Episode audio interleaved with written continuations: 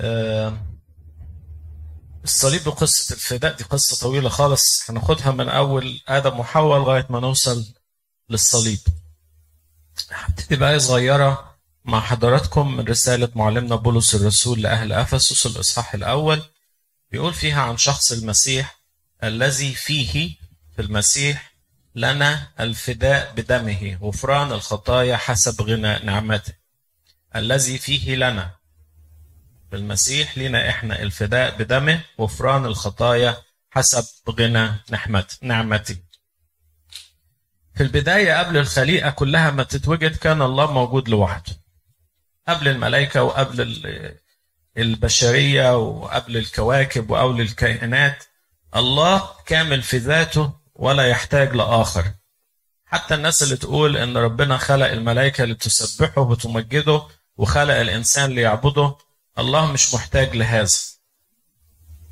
من طبيعة هذا الإله اللي إحنا بنعبده إنه قدوس. وقدوس يعني إيه؟ خالي من الشر. الله نور وليس فيه ظلمة البتة. علشان كده لما نيجي نتكلم تحصل مشكلة أو ضيقة نقول كله للخير لأن الله صانع خيرات. يعني بالمعنى البلدي لو ربنا حب يعمل شر ما يعرفش. بس كلمة ما يعرفش هنا مش عجز. لأن عمل الشر نفسه هو ضعف. والله لا يوجد فيه إيه؟ الله لا يوجد فيه ضعف. فربنا لما جه يخلق الكائنات كلها ومن ضمنها الإنسان خلقها في صورة كاملة وصورة غير فاسدة. خصوصا لما جه يخلق الإنسان اختلف خلقته عن كل الخلائق الأخرى. قال نخلق الإنسان على صورتنا كشبهنا مش كده؟ ونفخ فيه نفخة فصار آدم الإنسان نفسا حيا. وصار الارتباط ما بين الإنسان والله إن آدم عارف إنه خارج من ربنا فيبص له كده فيقول له أنا حتة منك. وربنا يبص لآدم ويقول له أنت خارج مني. إحنا الاتنين مرتبطين ببعض ارتباط أبدي. القصة ما استمرتش على كده لأن كان يوجد أيضا في وسط خليقة الله كائن. كان قديس ولكن بإرادته سقط وصار شيطانا. فحتى الشيطان يقول له هو الشيطان مين اللي خلقه؟ ربنا ما خلقش الشيطان ربنا خلق رئيس ملائكة. لكن رئيس الملائكة ده تكبر في ذاته ومن ذاته ومن غير ما حد يغويه وسقط وصار عدوا لله. ولأنه عارف قدراته ويعرف قدرات الله ما يقدرش يقف قدامه. لكن بص لآدم وقال اللي مخلوق على صورتك اللي انت خلقته على صورتك ومثالك ده وأحبيته وجعلته تاج للخليقة أنا هأفسده لك أنا بوظه لك. وابتدى العداء ما بين الإنسان وما بين الشيطان. وتلاقي العبارة اللي كلنا حافظينها لما ربنا قال لأمنا حواء ها أنا أضع عداوة وبين نسلك ونسله الخطية ربنا برضو علشان شوية نقط كده لازم نتفق عليها في الأول. اتفقنا أن الله قدوس اتفقنا الإنسان مخلوق على صورة الله من ضمن الحاجات المخلوق عليها في صورته هي صورة القداسة والبر وعدم الشر. وإن الإنسان كان مخلوق للحياة لا للفساد. حتى في صلوات التجنيز إحنا بنقول كده. انك انت يا رب خلقت الإنسان للحياة لا للموت. لكننا بحكم عادل جلبنا على أنفسنا قضية الموت. دي في الصلوات اللي بنقولها في صلوات التجنيز. ربنا قال لآدم في شجرة شجرة الجنة كله تاكل منه ما عدا الشجرة دي. ربما ده يكون أول سؤال. يعني ليه يا رب تحط شجر؟ يعني ليه تعكنن علينا؟ ما انت خلقت كل حاجة حلوة. كان لازم يعني شجرة معرفة الخير والشر. بيخلق الطاعة. عايز يشوفه هيطاوع ولا لا؟ كويس. إيه تاني؟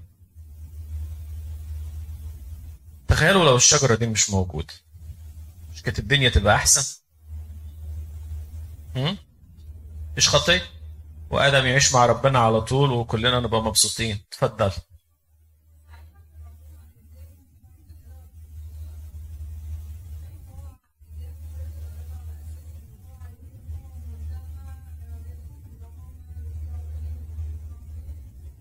برافو عليك. من؟ اتفضلي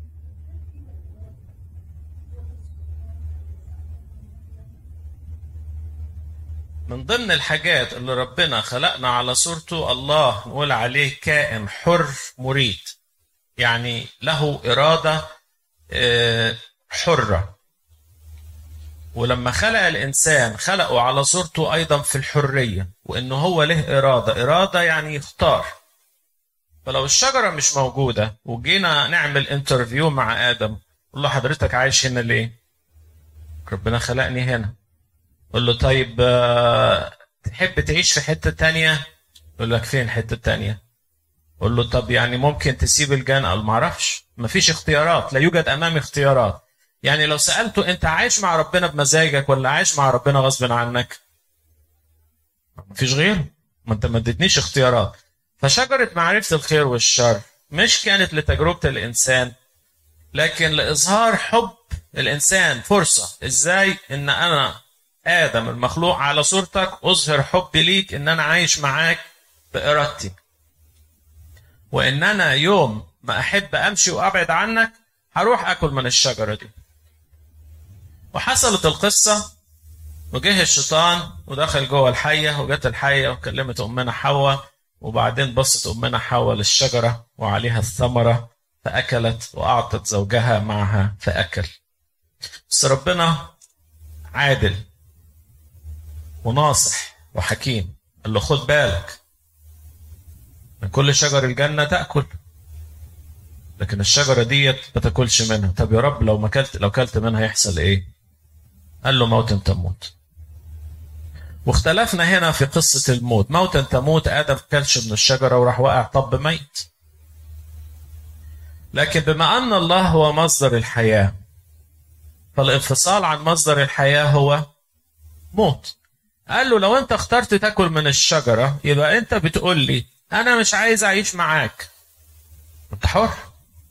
أنا عايزك لما تعيش معايا تعيش معايا بكامل حريتك وبكامل إرادتك.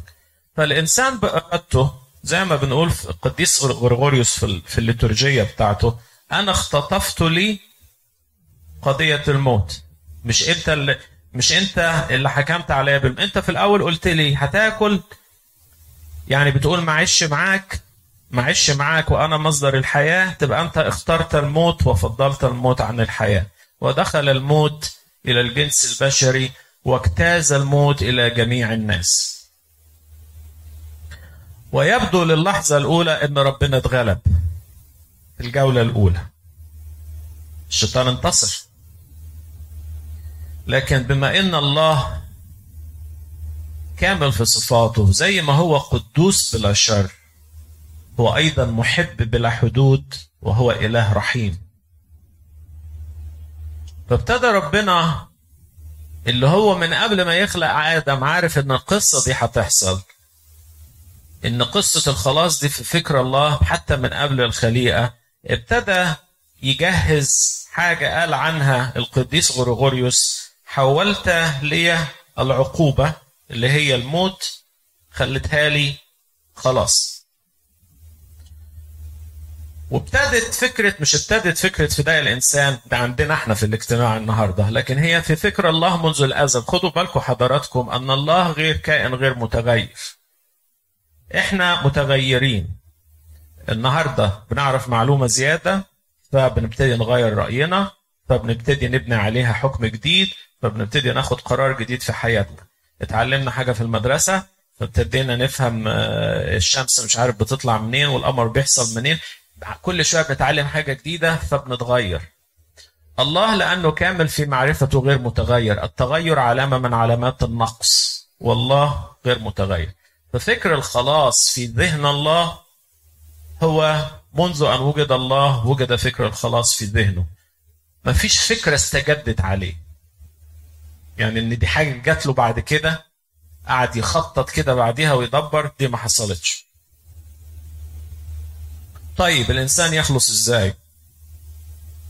كان لازم يتوفر خمس شروط علشان الإنسان اللي الشيطان قدر إن هو يوقعه في الخطية يعود مرة أخرى للصورة الأولى. اللي أخطأ إنسان فاللي لازم يموت حسب الحكم الإلهي والعدل الإلهي لازم يكون إنسان. سهلة. نموت آدم. خلصت القصة. ونخلق غيره. يطلع يقف الشيطان ويطلع لسان ربنا ولا شوف. أديني غلبت. ما ينفعش. فين حكمة ربنا ده اللي يخلق واحد يوم الشيطان يضحك عليه يجي تاني يوم خلق له واحد يضحك عليه. يبقى الله ده شكله إيه في حكمته؟ اللي لازم يموت لازم يكون إنسان. طيب تاني حاجة اللي لازم يموت ده لازم يكون غير محدود. ده آدم اللي أنت خلقته هو اللي أخطأ. آدم ده محدود. قال لك لا بس الخطية كانت موجهة لمين؟ جهلية لو رحنا في البلاد بلاش نقول على السعودية. لو رحنا النهاردة في روسيا اللي بيقول بس كلمة إن الهجوم على أوكرانيا حرب بيترفد من شغله. فكل الإذاعات الخاصة من يومين قفلت خالص وكان آخر يوم ليهم في التلفزيون وفضل التلفزيون الحكومي اللي بيقول إن الدخول أوكرانيا هو دفاع وحق شرعي لكن ما استخدموش ممنوع إنه يستخدم كلمة حرب. الخطية اللي تتوجه الخطية حجمها حسب هي موجهة لمين. فلو في السعودية اتكلمت كلمة على الملك يوم الجمعة بعد الصلاة يقطعوا رقبتك. كنت في دبي طلعت من مصر في كريسماس وبعدين رحت دبي. فدبي ما فيهاش مطر ما فيهاش شتاء. وبعدين رحت في قعدوا ثلاث أيام شتاء قالوا ده بيعملوا مطر صناعي. فالمهم الشوارع غرقت فطلعت الكاميرا التليفون بصور شوف دبي فيها مية. فاللي معايا قال لي خبي التليفون. قلت له في إيه؟ قال لي ما يحبوش إن حد ينشر ينشر أي صورة وحشة عن البلد. ممكن يتقبض علينا. فالغلطة مش بحجم اللي عملها لكن بحجم هي موجهة مين؟ موجهة ضد دولة ولا موجهة ضد رئيس ولا موجهة ضد ملك ولا موجهة اللي يشتمني أنا غير اللي يشتم أبونا غير اللي يشتم سيدنا غير اللي يشتم قداسة البابا. حكاية حجم الخطية بيزيد على حسب هي موجهة لمين. فالخطية وجهت لله. نموت لك إنسان قال أنا غير محدود والإنسان محدود. ما ينفعش. فلازم اللي يموت يكون له صفة اللامحدوديه يبقى أول حاجة لازم يكون إنسان تاني حاجة يكون له صفة اللامحدوديه ثالث حاجة قال لازم الذبيحة أو النفس اللي هتموت عوضا عن نفس تكون بلا شر. إحنا لو جبنا واحد في شر لو فينا واحد خاطي وموتناه يبقى هو مات بسبب إيه؟ خطيته مات عن نفسه. إنما نجيب واحد عشان يموت من أجل حد تاني لازم الواحد ده يكون بلا شر. يعني لو لو حضرتك قتلتي تسوني اللي جنبك. وبعدين حكموا عليك بالإعدام. ده غلط ولا صح؟ صح. إنما لو أنت ما عملتوش حاجة وقالوا لك تعالي بقى نعملك زي شهداء ليبيا. دي حاجة تانية. فلازم اللي يجي يموت يكون قدوس وبلا شر يبقى لازم يكون إنسان لازم يكون غير محدود عشان يكفي الله اللي وجهت ضده الخطية ولازم يكون بلا شر الشرط الرابع لازم إن هو يكون خالق. لأن اللي حصل لما الخطية دخلت جوه الإنسان مش بس فصلته عن الله عملت زي الميكروب أو الفيروس لما يدخل جوه الإنسان ويقعد يقعد يبوظ ويخرب جوه. فالإنسان فقد الطبيعة الحلوة النقية اللي خلق عليها. عايز يتمسح بأستيكة ويتخلق من جديد. فعايز يبقى واحد عنده إمكانية الخلق تجديد الخليقة إعادة الخليقة. فلا بد أنه هو يكون خالق. اللي عايز أوصله من الكلام إن فكر الفداء مش مش فكرة خيالية خبطت في دماغ واحد من الآباء زمان. دي حتمية الأمر الخامس أو الشرط الخامس إنه هو يكون أقوى من الموت. لأن إبليس استطاع إنه ينتصر في الجولة الأولى بأنه سبب الموت. فلازم اللي يجي ده يكون أيضا أقوى من الموت ويهزمه. أعد لكم الخمس شروط في الفادي. طب أعيد وبعدين اسألي. إن شاء الله عبال ما أعيد تكوني نسيتي السؤال. ما أنا عارف. إحنا كده في المدرسة بنعمل كده. أول حاجة اللي يموت لازم يكون إنسان اللي يموت لازم يكون غير محدود اللي يموت لازم يكون قدوس اللي يموت لازم يكون له القدرة على الخلق خالق اللي يموت لازم يكون إيه؟ له سلطان على الموت. تفضلي. آه.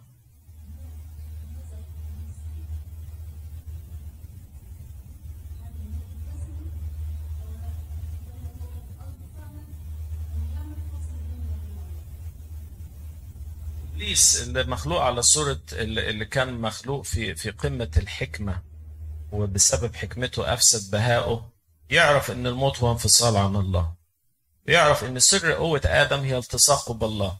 علشان كده لما يحارب القديسين وحصلت حرب في السماء لما يجي يحارب القديسين يحاربهم علشان يبعدهم عن ربنا. لكن لو جه لواحد بعيد عن ربنا إبليس ما يحاربوش. يعني إحنا دايما نقول إحنا الشيطان بيحاربنا. إحنا الحقيقة ما وصلناش لدرجة إن الشيطان يجي يعني ويتعب نفسه عشان يحاربنا. الشيطان يروح يحارب واحد متمسك بربنا وعايش مع ربنا وعمال يجاهد للنهار وحياته في الفضيلة وعمال وعمال يروح يروح يحارب الأنبا أنطونيوس يروح يحارب الأنبا بشوي. أنا أعتقد إنه أحيانا من فكر الكبرياء نقول الشيطان بيحاربنا. الشيطان يروح يحارب الأقوياء. اتفضلي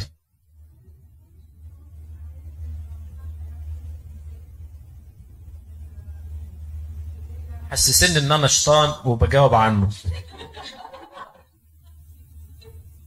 لا. من الحاجات اللي في الملائكة ليس لها علم يعني الملائكة محدودة في في معرفتها. فمثلا السر المكتوم منذ الظهور سر الخلاص. جه في وقت معين راح ربنا منادي جبرائيل قال له تعالى قال له عايز إيه يا رب؟ قال له روح الحتة الفلانية ديت في أورشليم هتلاقي واحد بيتبخر اسمه زكريا قول له الكلمتين الفلانيين. جبرائيل عارف من قصة دانيال لما راح بشره وقال له على عدد السنين اللي هيجي مخلص عنده علم بالقصة. لكن فكر الفداء بالصورة اللي حصلت الملائكة ما زالت محدودة في معرفتها. يقول لك السر المكتوم منذ الظهور علشان كده يقول عظيم سر التقوى. الله ظهر في الجسد تبرر بالروح تراءى لملائكة. فمعرفة إبليس معرفة محدودة.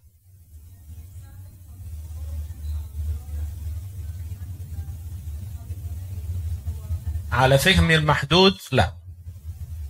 على فهم المحدود لا. لأنه افتكر أنه انتصر. ولو كان يعرف كده ما كانش يتجاسر إنه يطلع على الصليب ويحاول يلتهم المسيح. ودي النقطة الجاية. الشيطان لسه كمان شوية بس. اصبروا عليا حبة بس.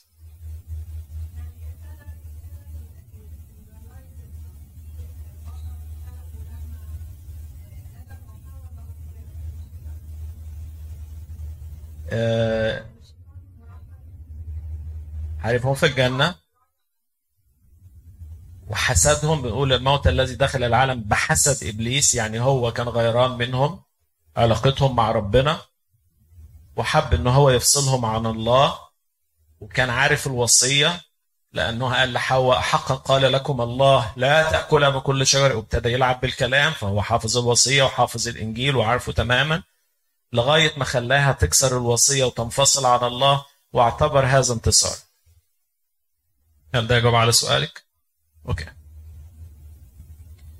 يقول معلمنا بولس الرسول آه آسف يقول سفر الأعمال عن المسيح إذ لم يكن ممكنا أن يمسك منه من الموت. يعني المسيح كان لازم يموت لكن لأن الموت ما كانش ممكن يمسكه. نتيجة الكلام ده إن كان لازم يموت هو الله نفسه وده دخلنا في مشكلة تانية. الله هو القدوس الله هو الخالق والله هو غير المحدود والله هو له سلطان على الموت. إيه تاني؟ فاضل موضوع إنسان. دي مشكلة. ربنا مش إنسان. تروح يا مخيل تموت مكانه؟ ما ينفعش. طب تتجسد؟ قال له أنا غير محدود. وبرضه حتى يقول يقول الإنجيل عن الله السماء غير طاهرة أمامه وإلى ملائكته ينسب حماقة. من كم القداسة بتاعته؟ حتى الملائكة الأطهار قدامه لا تقارن طهارتهم بطهارته. ما ينفعش. بعدين قال له أنا أنا كائن مخلوق أنا كائن نوراني وكائن ناري. ما أقدرش إن أنا أموت مكان الإنسان. فكان لازم يجي اللي يموت يكون هو ربنا بس. كانش لها حل تاني. لو لقيته حل ابقوا قولوا لي. ومن هنا جاءت عقيدة جديدة مش موضوع النهاردة اسمها عقيدة تجسد. وكان لازم أن الذي له وحده عدم الموت في تيموثاوس الأولى بتتقال عن ربنا الذي له وحده عدم الموت ساكنا في نور لا يدنى منه يجي علشان يموت. بس علشان يجي علشان يموت كان لازم ياخد طبيعة إيه؟ طبيعة بشرية كاملة. وحيد الجنس عن ميلاده من الآب وليس عن ولادته من العذراء. ومونوجينيس هنا دي تتقال عن الابن الوحيد الجنس الوحيد المولود من نفس جنس الآب السماوي. فجاي يفدي الإنسان وعشان كده الله ظهر في الجسد. يجي معلمنا بولس الرسول في عبرانيين اتنين ويقول فإذ قد تشارك الأولاد في اللحم والدم اللي هو إحنا اشترك هو أيضا كذلك فيهما لكي يبيد بالموت ذاك الذي له سلطان الموت. أعد لكم الآية تاني في عبرانيين 2 14 فإذ قد تشارك الأولاد في اللحم والدم ده اللي إحنا الخليقة. اشترك هو أيضا كذلك فيهما في اللحم والدم لكي يبيد بالموت يعني هو لازم يموت. لكي يبيد بالموت ذلك الذي له سلطان الموت أي إبليس. يعني كان لازم يجي ياخد لحم والدم علشان يموت ومن خلال الموت بتاعه يبيد الذي له سلطان الموت اللي هو إبليس. فاكرين القصة اللي قلناها من خمس دقايق إن كان في شجرة في الجنة وعليها ثمرة؟ القصة دي اتكررت على الصليب. صليب خشبة شجرة. وكان معلق عليها ثمرة اسمها المسيح. وزي ما حواء اتضحك عليها في العهد القديم الشيطان اتضحك عليه في العهد الجديد. قال له أنت رحت لخليقتي وضحكت عليها وخليتها تمد إيديها من الثمرة دي وتاكلها ولما أكلتها ماتت أنا برضه هضحك عليك وهطلع على الشجرة وهتشوفني ثمرة وهتيجي علشان تاكلني. وفعلا ده اللي اقصد لما الشيطان راح علشان يبتلع المسيح. قال بقى خلاص جاءت اللحظة إن أنا أبتلعه.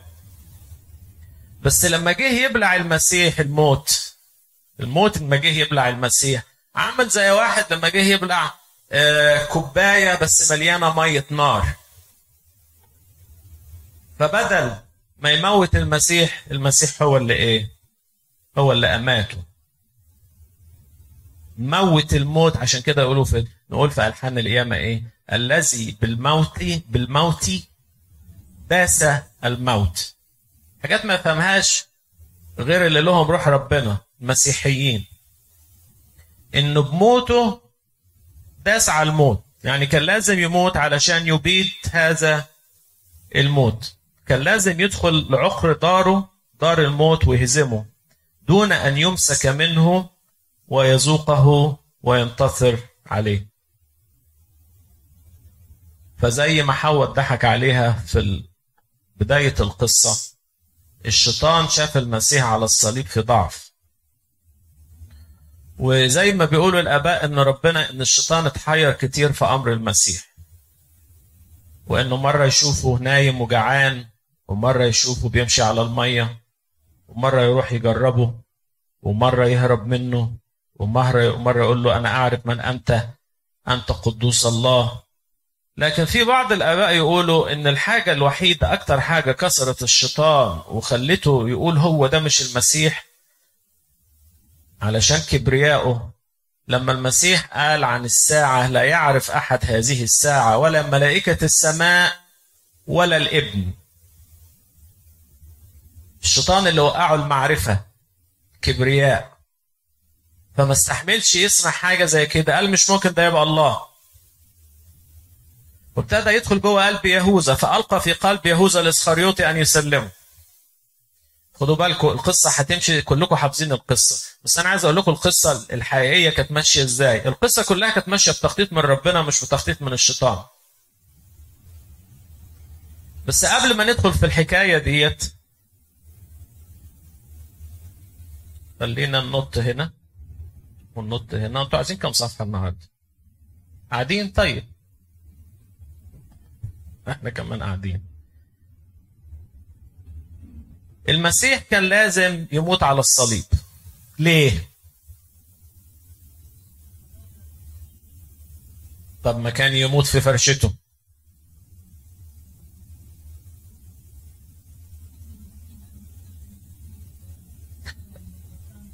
لازم يبقى فيه دم يبقى نرجع تاني. مين اللي قال لك لازم يبقى فيه دم؟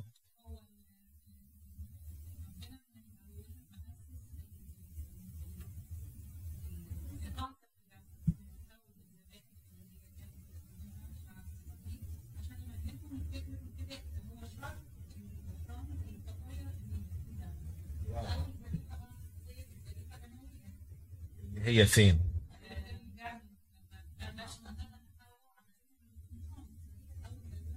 أنتوا شاطرين خالص في الكتاب بس كويس. كملوا كده الحبة دول. صح. برافو عليكم أنتوا الاثنين كان لازم يبقى الدم وبيقول في عبرانيين كل شيء تقريبا يتطهر حسب الناموس بالدم وبدون سفك دم لا تحصل مغفرة. ويقول في لويين 17 لأن نفس الجسد هي في الدم. فأنا أعطيتكم إياه على المذبح للتكفير عن نفوسكم لأن الدم يكفر عن النفس. فسفك الدم يساوي بذل حياة يساوي فداء. وعلشان كده حرم على المؤمنين شرب الدم. يعني حتى في لما جت الكنيسة في العهد الجديد قالوا يعني نرى ألا يثقل على الراجعين إلى الله من الأمم. الناس اللي جاية ما كانتش يهود لكن جاية من الأمم زينا إحنا زي المصريين كده وجايين نأمن بالمسيح. قال ما نتقلش عليهم. نقول لهم إنهم بس يمتنعوا عن الزنا وأكل المخنوق والدم. ليه؟ لأن حياة الكائن الحي في دمه. لو سفك دمه مات فهي حياة. عشان كده كان سفك الدم ده معناه أنها حياة بدل حياة.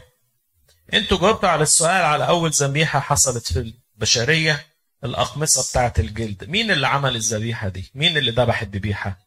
ربنا. آدم وحواء كان عندهم كم عيل؟ ليه؟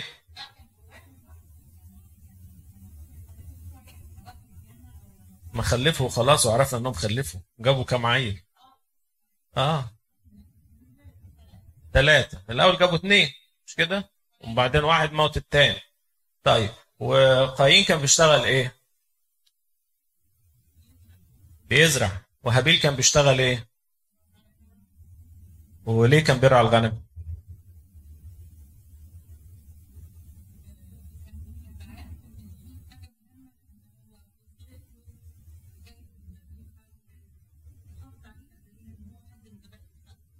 يعني ما كانش عايز يعمل شوية لبن وجبنة وكده؟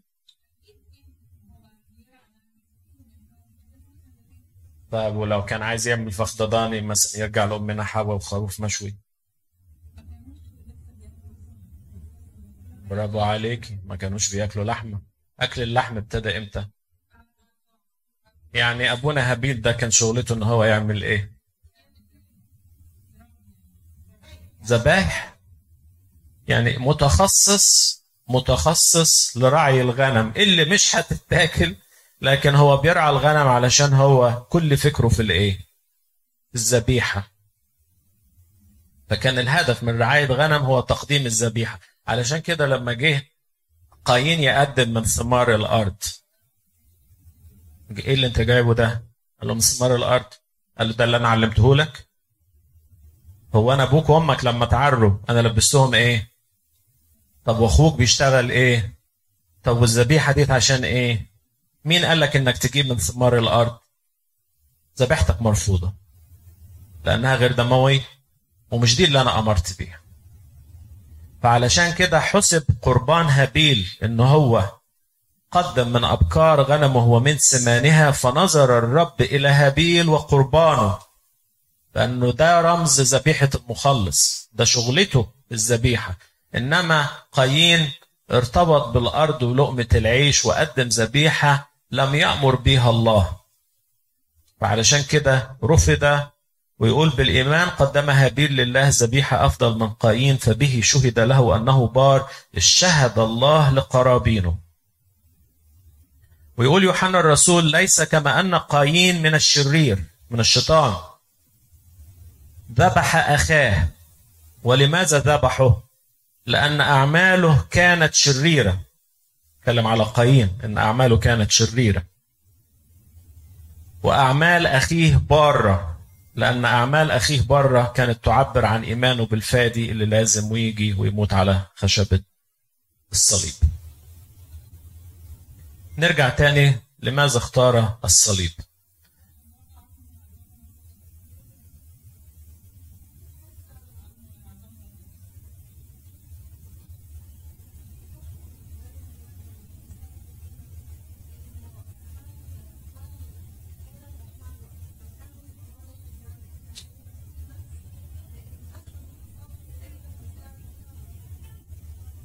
في رأيين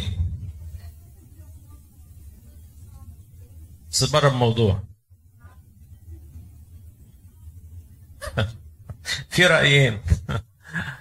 الرأي الأول إن الوصية لما جت لما خلقهم ربنا قال لهم اثمروا واكسروا واملأوا الأرض وتسلطوا عليها وعلى سمك البحر وعلى فالأمر بالإثمار جاء قبل الخطية وفي رأي تاني بيقول إن الكتاب لما كانت القصة لما كتبت لم تكتب بترتيب زمني.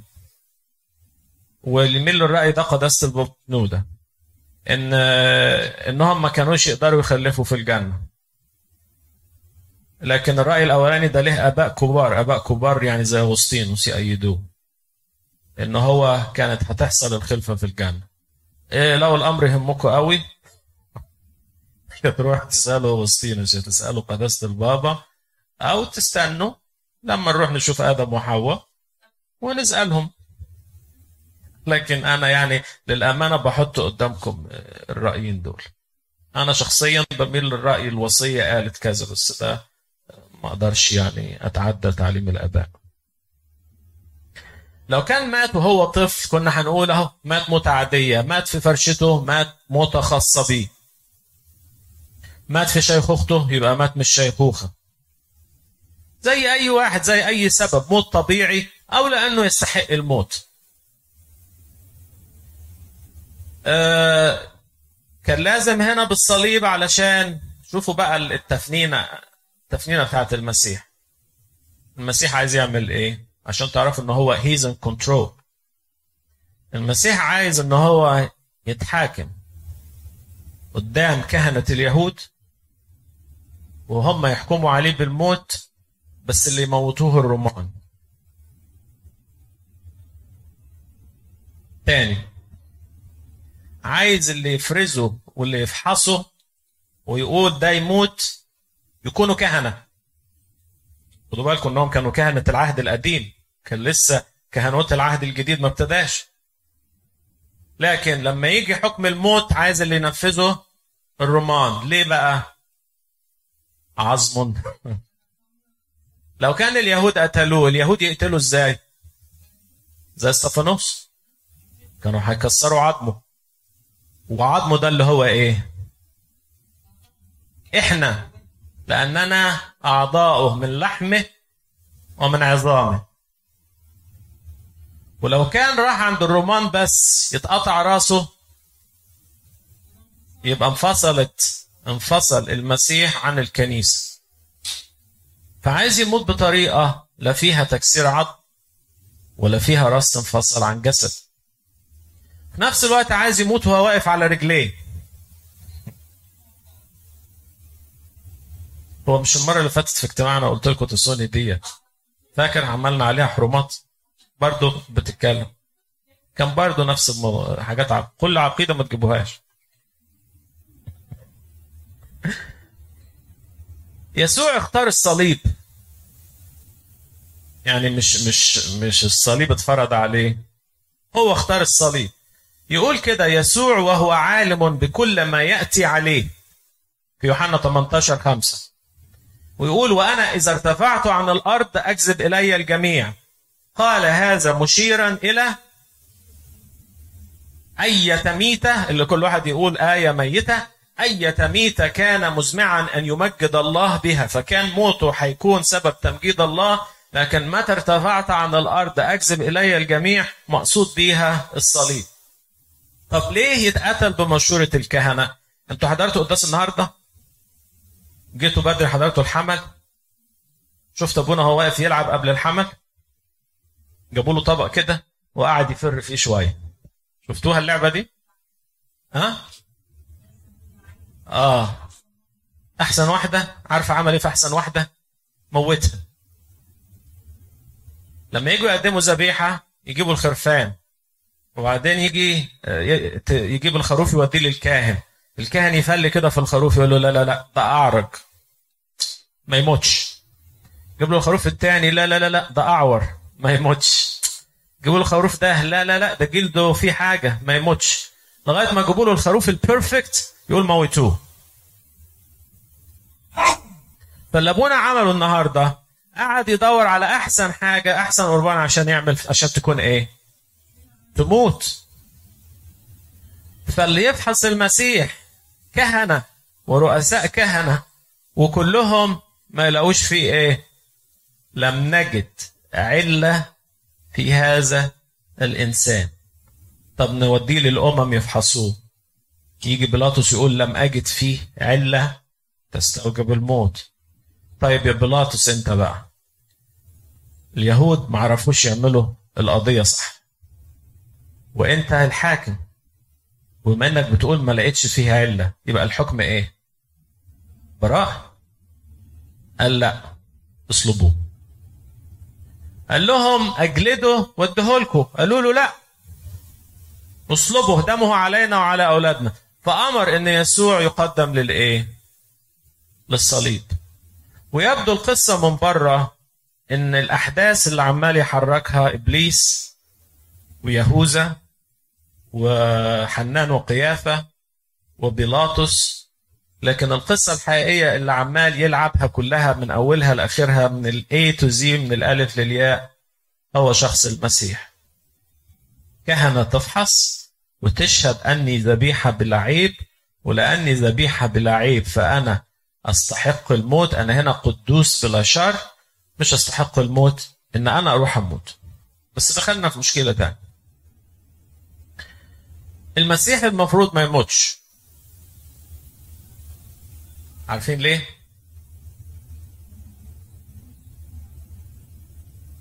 ليه سلطان على الموت.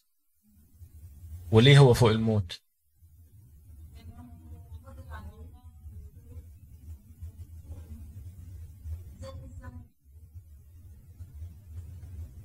ست العذراء ماتت.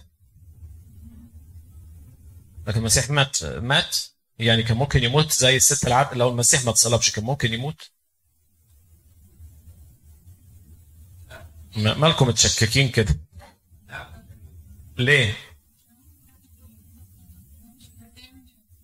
ده تبقى معجزة. ودي معجزة القيامة.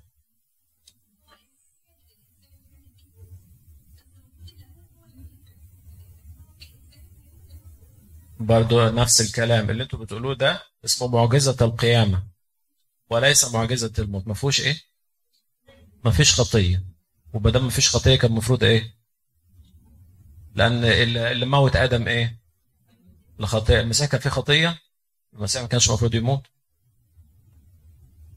يعني المسيح مات بمزاجه. لا أنا ولا أنتم هنموت بمزاجنا. صح؟ ولا هنختار اليوم بتاع موتنا. ولا هنختار الطريقة بتاعت موتنا. ولا هنختار اللحظة. ولا ينفع إن أنا كده أكتم نفسي وموت روحي.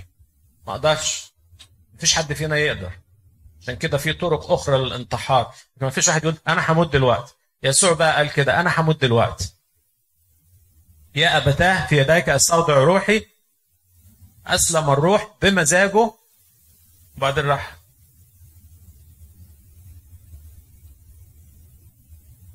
ده هو نكس الرأس كمان قبل ما يسلم الروح عشان يجننا أكتر المسيح ما كانش المفروض يموت لو إحنا جينا له على الصليب نقول له أنت طالع على الصليب ليه؟ أنت عملت إيه؟ يقول ما عملتش حاجة. طب إيه خطيتك؟ يقول ما عنديش خطية. طب أقول له ما انت قاعد تعمل فوق ليه؟ يقول له علشان أنا جاي أموت بدالك بدالكم أنتم. قول له طب وهتموت إزاي؟ ما انت قدوس بلا خطية. علشان كده إحنا لما يجي اخواتنا الكاثوليك يقولوا لنا على الست العذراء انها حبل بها بلا دنس نقول لهم لو العذراء كان حبل بها بلا دنس ما كانش الست العذراء تموت فكان الأول الكاثوليك إخواتنا الكاثوليك يحتفلوا بنياحة الست العذراء وبعدين بصعود جسدها. لو رحتوا المتاحف تلاقي أيقونات لنياحة العذراء وبعدين أيقونات للصعود. لما اتزنقوا ابتدوا يغيروا الحكاية وقالوا إن مريم اصعدت للسماء بالجسد والروح. إنها ما ماتتش. هي كل غلطة يتبنى عليها غلطة. فيسوع ما كانش المفروض يموت لكن هو بمزاجه أسلم الروح في يدي الآب. أراد أن هو يقتل بمشورة كهنة لأنه ذبيحة مقدسة ويقتل بأيدي الرومان لكي ما يصلب. هو أعلن وقال قبل كده كذا مرة وكما رفع موسى الحية في البرية هكذا ينبغي أن يرفع عارف عارف الطريقة وعارف الوقت وعارف الميعاد. وقال للتلاميذ بعد ثلاثة أيام ابن الإنسان يسلم. يحصل فيه كذا وكذا وقعد يكرر ويعيد ويكرر ويعيد لكن هم ما كانوش إيه؟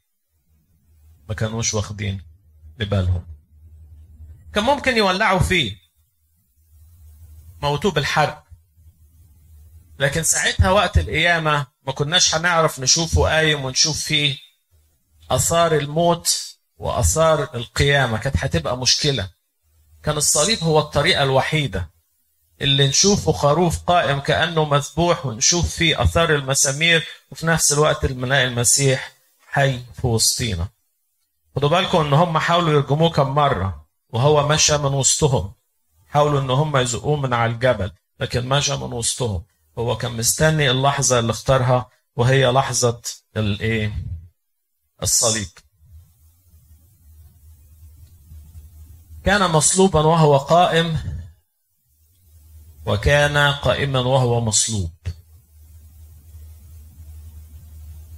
ثاني كان مصلوبا وهو قائم لما راحوا المريمات عند القبر الملك قال لهم أنتوا جايين هنا ليه؟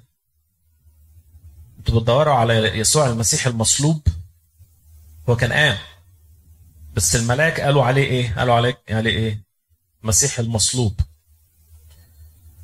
فهو مصلوب كان قايم واقف قدامنا وهو قايم ما زال يحمل لقب المصلوب يسوع الناصري المصلوب قد قام فارتبط العبارتين بالمسيح. عشان كده الكنيسة لما جت تحط اللحن بتاع آمين آمين آمين بموتك يا رب نبشر. قال لهم إيه العبط اللي أنتوا بتقولوه ده؟ تبشروا بموته. بشروا بحياته قال لك لا. أن الموت بتاع المسيح هو المعجزة. أما قيامة المسيح فليست معجزة. انت بقى اللي قعدتوا تقولوها لاهوته لاهوته لاهوته اللاهوته قيامته ما كانتش معجزة. هو طبيعته حياة. طبيعته إنه ما يموتش. المعجزة الحقيقية إن هو إيه؟ مات. من الطبيعي انه هو واهب الحياة إنه يقوم. لكن مش من الطبيعي ابدا أن واهب الحياة يموت. عشان كده الكنيسة اختارت إنها تخرج وتكرز وتبشر بالمسيح المصلوب. إن هو بإرادته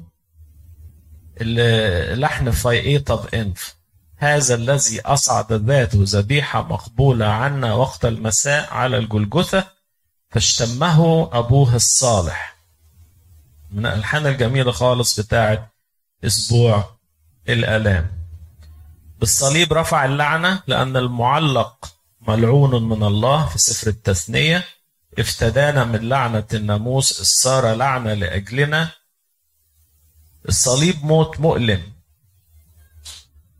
ويقول عنه الكتاب في عبرانيين نراه مكللا بالمجد والكرامة من أجل ألم الموت.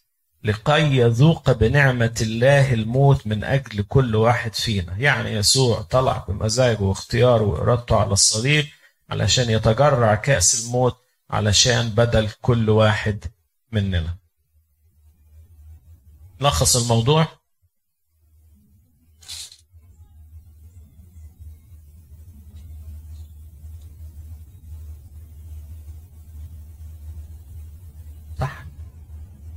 جدا. جدا. المات الجسد. موت موت المسيح زي موتنا بالظبط. إحنا ما بنموت إلا بيحصل لنا. روحنا تنفصل عن الجسد. ربنا يسوع ده موضوع تاني. في تجسده من الستة العذراء أخذ جسدا كاملا بروح عاقلة. ما أخدش من العذراء جسد بس أخذ جسد وروح.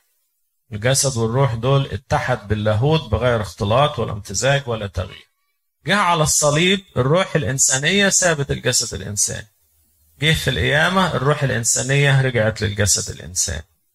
لكن في نفس الوقت اللاهوت؟ ما سابش ده وما سابش ده. كان مرتبط لأنه لاهوته يملأ الكل. حتى في الصعود نقول وإذ صعد إلى السماوات جسديا في القداس وإذ صعدت إلى السماوات جسديا إذ ملأت الكل بلاهوتك. يعني إحنا عيد الصعود شايفينك عشان شايف إن الجسد هو اللي طالع. لكن من ناحية لاهوتك أنت مالئ الكل بلاهوتك. إيماننا بالصليب وإيماننا بالفداء هو إيماننا بخطة الله للخلاص. والخطة ديت في ذهن الله منذ الأزل من قبل خلقة العالم. وبترتيبه وبحكمته العجيبة. علشان كده إحنا ربنا يديكم العمر لما نحضر أسبوع الآلام نجيله عند الصليب ونقعد نبص له ما بنتحسرش وبنمصمص شفايفنا لكن نقعد نقول له سكتتي قوم ننبيون لك لك القوة والمجد. فين ده؟ فين القوة والمجد؟ إحنا شايفينها عشان إحنا إيه؟ فاهمين. لكن لو واحد غير مؤمن دخل وبص ولقى أيقونة صليب واحد ضعيف محطوط عليها وكنيسة عمالة تقول له لك القوة والمجد يقول علينا إيه؟ مجانين. هم المسيحيين مجانين. مجانين بمسيح. ولربنا المجد الدائم من الآن وإلى الأبد أمين. عندك سؤال ولا عندك تعليق؟ الآن ناخد الأسئلة الأول وبعدين أمشي وبعدين تعلقي براحتك. اتفضلي. سؤال بيخطر على بالي. هو كده تبقى الخطة الأساسية بتاعت ربنا لما خلق آدم إنه كان يبقى أبدي عايش في الجنة؟ يعني مفيش حاجة بتخل يعني كما لو كانت الجنة الملكوت اللي هو اللي هنعيش فيه مع ربنا كان كله على الأرض وبعدين اتغيرت بعد كده بقى في جزء من حياة الإنسان بيقضيه على الأرض والجزء الثاني بينتقل من العالم؟ الخطة الأصلية إن الإنسان يحيا إلى الأبد. على الأرض في جنة عدن على الأرض في معيه الله له سلطان علشان كده نميل للرأي إن هو اثمروا واكثروا واملأوا الأرض وتسلطوا عليها وانه يعيش مع إن آدم يعيش مع ربنا بكامل حرية إرادته بإن هو يرفض إن يأكل من ثمرة الش... معرفة الخير والشر. الإنسان اختار الطريق بتاعه ولأن الله كامل في رحمته زي ما هو كامل في عدله دبر لنا طريق الخلاص. مش إن هو ربنا جه بعد ما الحدث حصل ابتدى يغير لا. ربنا بسابق علمه عارف إن ده هيحصل رغم كده خلق الإنسان بهذه الصورة. ربنا عارف بعلمه السابق إن إن الإنسان هيخطئ وإنه هيقع في الخطية. وعارف كمان بعلمه السابق إن الملائكة اللي سقطوا هيحاربوا الإنسان وهيخلوه ساقط لإغاظته هو. يبقى إذا الحرب ما بين الله وما بين ما بين الشيطان أو بالظبط الملاك الساقط. يس والحرب بدأت من الشيطان إن هو أسقط الإنسان. تمام. لكن لكون الله قدوس يقدر بقداسته إن هو يخلص العالم غصب عن أنف الشيطان. وده حصل؟ وده حصل. كل البشرية. ده حصل. يس هل معنى كده إن كل البشرية تخش الملكوت؟ لا. ليه؟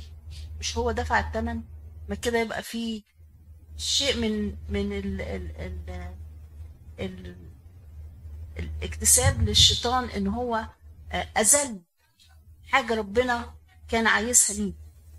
نرجع تاني لفكرة حرية الإرادة. طب هو مش control الإرادة بتاعت الإنسان؟ لا. ما هو لو control الإرادة يبقى لما يجي ربنا يحاكمني يقول لي تعالى بقى أنت إيه اذهب عني يا ملاعين إلى أقول له يعني ليه؟ ما أنت اللي أنت اللي أنت اللي كنترول الإرادة بتاعتي فأنا سرقت وشتمت وزنيت وحرقت وولعت واختلست و...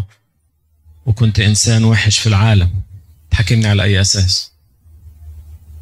لو كله مقدر ومكتوب وكله بإرادتك يبقى ربنا ملوش الحق إن هو يحاكم البشرية هنا انت لغيتي عدل الله. لكن عدل الله إنه أعطى الفرصة للخلاص لكل إنسان. طب هو مات عن الكل؟ مات عن الكل. لكن يقول في إنجيل معلمنا يوحنا كل من يؤمن به تصير له الحياة الأبدية. اللي يامن بيه طب واللي مش عايز يآمن بيه؟ يمكث عليه غضب الله. آمن بيه وعنده ضعف. كلنا عندنا ضعف وهو عارف كده. وهو عارف إن إحنا مليانين ضعفات. وهو مطالب هو اللي بيطلبه مننا إن إحنا على قد طاقتنا نجاهد. على قد طاقتنا نجاهد. لكن كلنا أوعي تفتكري حضرتك أو حد أي حد فينا إن إحنا هندخل السماء بأعمالنا. السماء تتدخل بدم المسيح لكن دم المسيح اللي بيشتغل فينا وبيخلينا أيضا نعمل أعمال صالحة. لو فصلنا الأعمال عن الذبيحة ما ننفعش. إحنا هنا كنيستنا فيها اعتدال. في كنيسة قالت دمه يكفي ما تعملوش أي حاجة. وفي كنيسة قالت لازم تشتغلوا تشتغلوا كتير لأن حتى لو أنتوا اعترفتم لازم تروحوا تعملوا آه، أعمال خير زي الكنيسة الكاثوليك. إحنا كنيستنا تؤمن إن الخلاص بدم المسيح وهذا الدم اللي بيشتغل فينا بيخلينا نعمل أعمال حسنة حسنة. على أساسها زي ما قلنا في الوعظه النهارده ربنا يقول لنا كنت جعان عطشان. عملتوا خير تعالوا خشوا. بس الناس اللي عملت خير وهي لا تؤمن بالذبيحة تدخلش السماء فلوس في البنك ومعاكي شيك مش عايزة تصرفيه الفلوس موجودة. اللي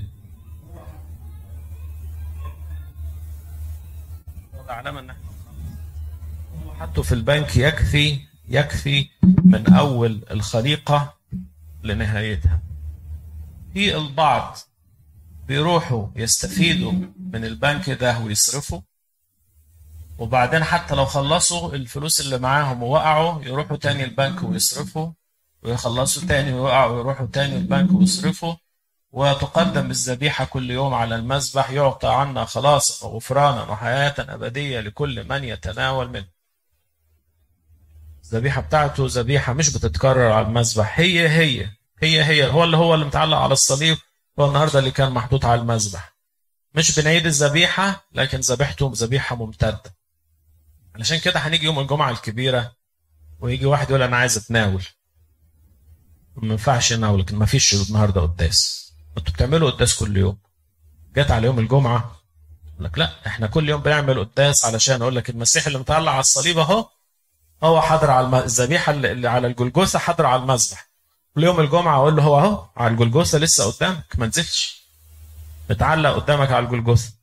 لما يجي ينزل من على الجلجوسة نعمل قداس سبت النور لكن يوم الجمعة العظيم ما بنعملش قداس لأن الذبيحة ما زالت معلقة على الصليب. اتفضل.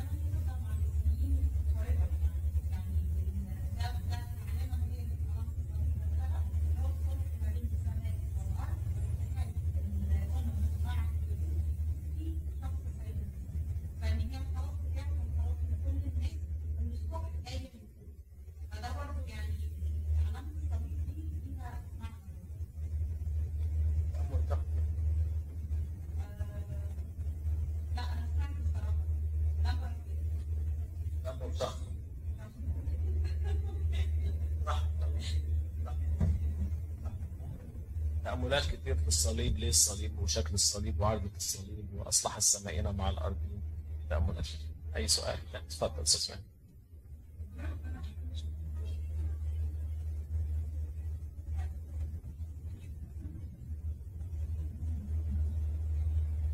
روح مغفورة لك خطاياك زي ما قال الراجل المفلوج مش كده؟ في الجزء لما قلنا لما الإنسان أكل من الثمرة مش بس دخل عليه حكم الموت لكن طبيعته فسدت. طبيعة صارت فاسدة. وتوارث الإنسان فساد الطبيعة.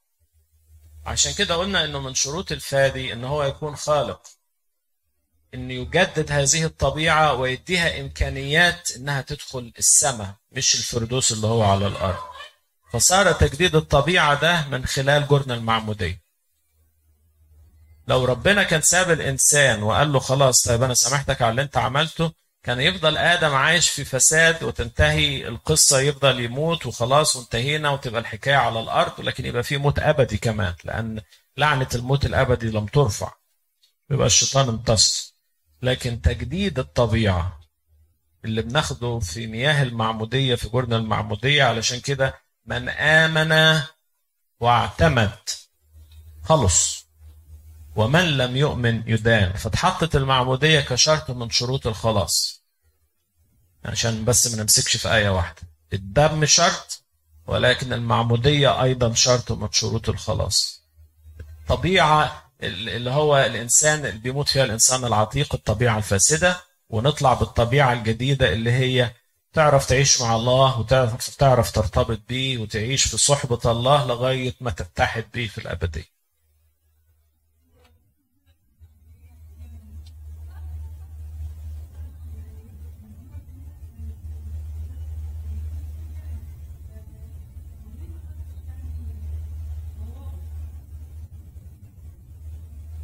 لما وصل الأمر في نوح يقول أن شر الإنسان قد زاد. في قصة نوح الإنسان قعد يزيد في الشر ابتدت بخطية قايين لما قتل أخوه. ابتدى الإنسان يتمادى في الشر في الشر في الشر فربنا قال أمحو الإنسان الذي جبلته. بس برضه ما كانش ينفع كان لازم يفضل عشان قصة الخلاص عشان الشيطان ما يغلبش علشان يفضل الله بحكمته وقدرته ومعرفته. فاختار نوح البار وكان نوح رجلا كاملا في أيامه كان أحسن الموجودين. ومن هذه ال... ال... ودي كانت خلقة جديدة وكانت ترمز للمعمودية. فجدد العالم كله من خلال أسرة نوح بالمية. فبقت المعمودية هنا رمز بقى الطوفان رمز للمعمودية زي ما بقى العبور البحر الأحمر أيضا رمز للمعمودية. لكم حلوة جميلة خالص اتفضلي. صدقيني وأنا جاي النهارده كان في في دخلة قبل الكنيسة على طول كان في ضابط داخل. قلت هي ديت اللي دخل؟ مش هي دي؟ طيب.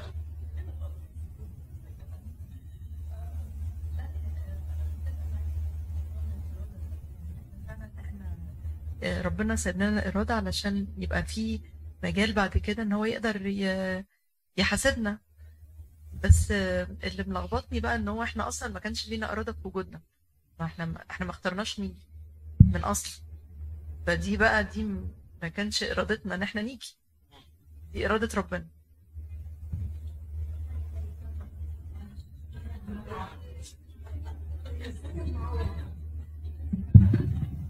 الإنسان المعوق. ما أقصدش أنا ببص لها من من الناحيه البشرية لينا إحنا ابسطها يعني. الإنسان المعوق عنده إرادة لكن إرادته غلط. زيه بالظبط زي الإنسان الخاطئ اللي عنده إرادة بس إرادة مشوهة. صح؟ معوق وخاطي صح هل إراد ربنا شايف اللي بيعمله الإنسان بإرادته غلط؟ وبيأذي روحه وهو مش عارف اللي اللي بيعمله ده بيفصل نفسه عن الحياة لأنه معوق. معوق في, في إن هو يعرف إن ده غلط. لا كملها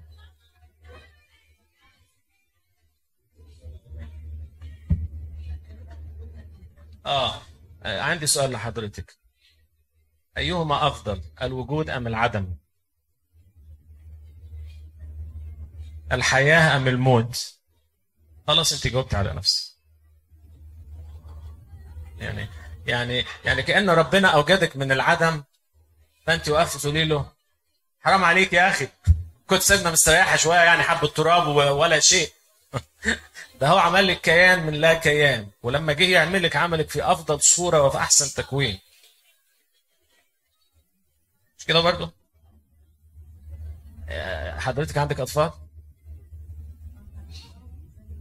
طب حلو خالص. تحب عندك أطفال ولا ما عندكيش أطفال؟ طبعا الواد كل يوم بيقول لك يا ماما الله يسامحك. مش كده؟ فأنت أكيد الفكر ده مأثر عليكي برضه. الفكر ده هو اللي مأثر عليكي. لكن آه، ما بنروحش لأبهاتنا. بنيجي في وقت الحزن ونقول يا ريت آه، أبويا ما خدك يما مش كده؟ أو زي أيوب يا ريتني مت من الناس اللي بنوا أهرامات في زمان. بيجي في لحظة الضيق بنقول كده. لكن طبعا الوجود أفضل من العدم. ده من حب الله أنه أوجد الخليقة من لا شيء.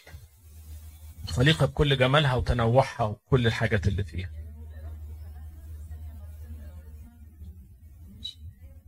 بالظبط في أمور كتير إحنا ملناش إرادة فيها أو ملناش اختيار فيها. يعني محدش فينا اختار اسمه ولا جنسه ولا لونه ولا أبوه وأمه ولا المكان اللي اتولد فيه ولا التعليم اللي اتعلمه في حاجات كتير في صغرنا إحنا ملناش اي آه، دخل بيه لكن بمجرد ما كبرنا وتعلمنا وبقالنا ال- النضوج اللي على أساسه نختار نحاسب علشان كده الطفل الصغير غير حسابه غير حساب الكبير والعلماني حسابه غير حساب الكاهن والشخص اللي يعرف ليه يسوع نزل بال بالتوبيخ على الكهنة وعلى الكتبة والفريسيين رغم إن هو كان بيعامل زكة.